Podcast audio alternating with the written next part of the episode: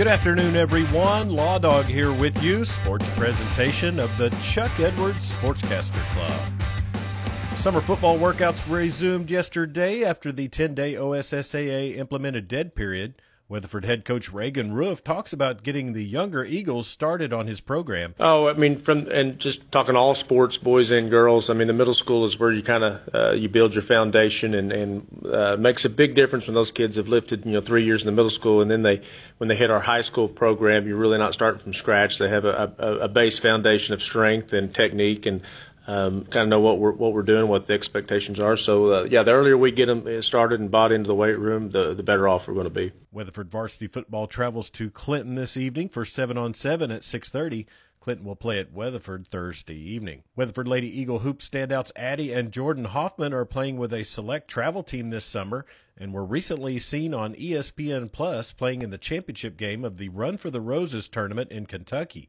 Addie Hoffman talks about the tournament was a pretty cool experience. It was awesome. There was a lot of people there, and um, I'm just so thankful that we got the opportunity to play, and um, it was it was awesome. Jordan talks about the Southwest Elite team and her opportunity to play with her sister. I really love this team. Everyone on it. I mean, even if one person, like if I'm not playing too good, my other team, like teammates will pick me up, and I mean, just the energy on the floor that we have together, and I mean, for only being together for two to three months, the chemistry is just it, it, it's amazing amazing. Especially playing with my sister Addie, like it is such a blessing. I love her so much, and like when we're on the court together, we just click. Fellow Oklahoman Landry Allen of Tuttle is also on the team.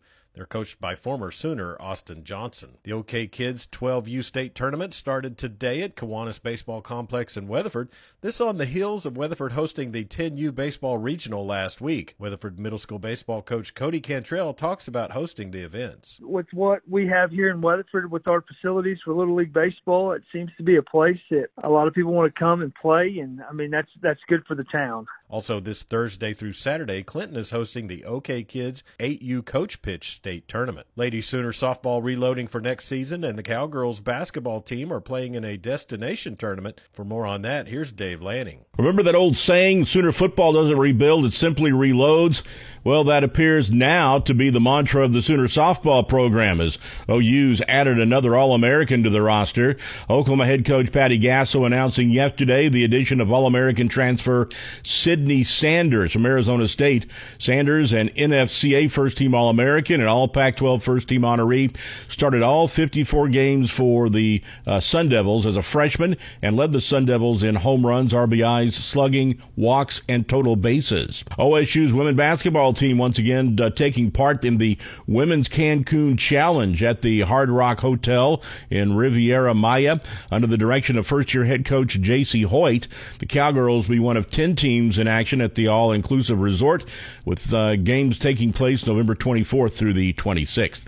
Dave Lanning on the radio Oklahoma Ag Network. Thanks, Dave. Oklahoma City Thunder playing in the Las Vegas Summer League beat Orlando last night 84 to 81.